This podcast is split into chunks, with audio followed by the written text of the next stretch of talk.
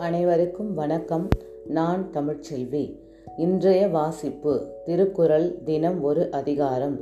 இன்று அதிகாரம் எண் பத்து இனியவை கூறல். குறள் எண் தொண்ணூற்றி ஒன்று இன்சொலால் ஈரம் அலை இப்படிரிலவாம் செம்பொருள் கண்டார் வாய்ச்சொல் விளக்கம் ஒருவர் வாயிலிருந்து வரும் சொல் அன்பு கலந்ததாகவும் வஞ்சனையற்றதாகவும் வாய்மை உடையதாகவும் இருப்பின் அதுவே இன்சொல் எனப்படும். குரல் எண் தொண்ணூற்றி ரெண்டு அகன் அமர்ந்தீதலின் நன்றே முகனமர்ந்து இன்சொலன் ஆக பெறின். விளக்கம். முகம் மலர்ந்து இனிமையாக பேசுவது அகம் குளிர்ந்து ஒன்றை கொடுப்பதை விட மேலான பண்பாகும். குரல் எண் தொண்ணூற்றி மூன்று முகத்தான் அமர்ந்தினிது நோக்கி அகத்தானாம் இன்சொலினதே அறம். விளக்கம். முகம் மலர நோக்கி அகம் மலர இனிய சொற்களை கூறுவதே அறவழியில் அமைந்த பண்பாகும். குரல் எண் தொண்ணூற்றி நான்கு. துன்புருவும் துவ்வாமை இல்லாகும் யார் மாட்டும் இன்புருவும் இன்சொலவர்க்கு விளக்கம். இன்சொல் பேசி எல்லோரிடத்திலும் கனிவுடன் பழகுவோர்க்கு நட்பில் வறுமை என்றும் துன்பம் இல்லை. குரல் எண் தொண்ணூற்றி ஐந்து. பணிவுடையன் இன்சொலன் ஆதல் ஒருவர்க்கு அணியல்ல மற்ற பிற. அடக்கமான பண்பும் இனிமையாக பேசும் இயல்பும் தவிர ஒருவருக்கு சிறந்த அணிகலன் வேறு இருக்க முடியாது.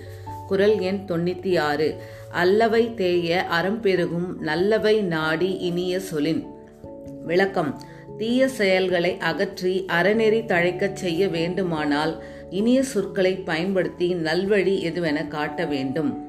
குரல் எண் தொண்ணூற்றி ஏழு நயன் ஈன்று நன்றி பயக்கும் பயன் ஈன்று பண்பின் தலைப்பிரியா சொல்.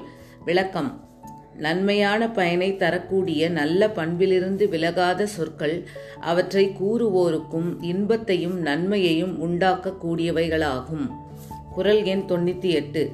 சிறுமையுள் நீங்கிய இன்சொல் மறுமையும் இம்மையும் இன்பம் தரும்.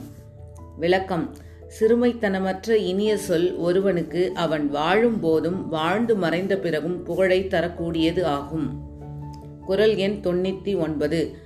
இன்சொல் இனிதீன்றல் காண்பான் எவன்கொலோ வன்சொல் வழங்குவது. விளக்கம். இனிய சொற்கள் இன்பத்தை வழங்கும் என்பதை உணர்ந்தவர் அதற்கு மாறாக எதற்காக கடுஞ்சொற்களை பயன்படுத்த வேண்டும்?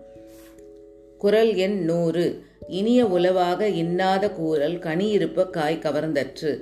விளக்கம்.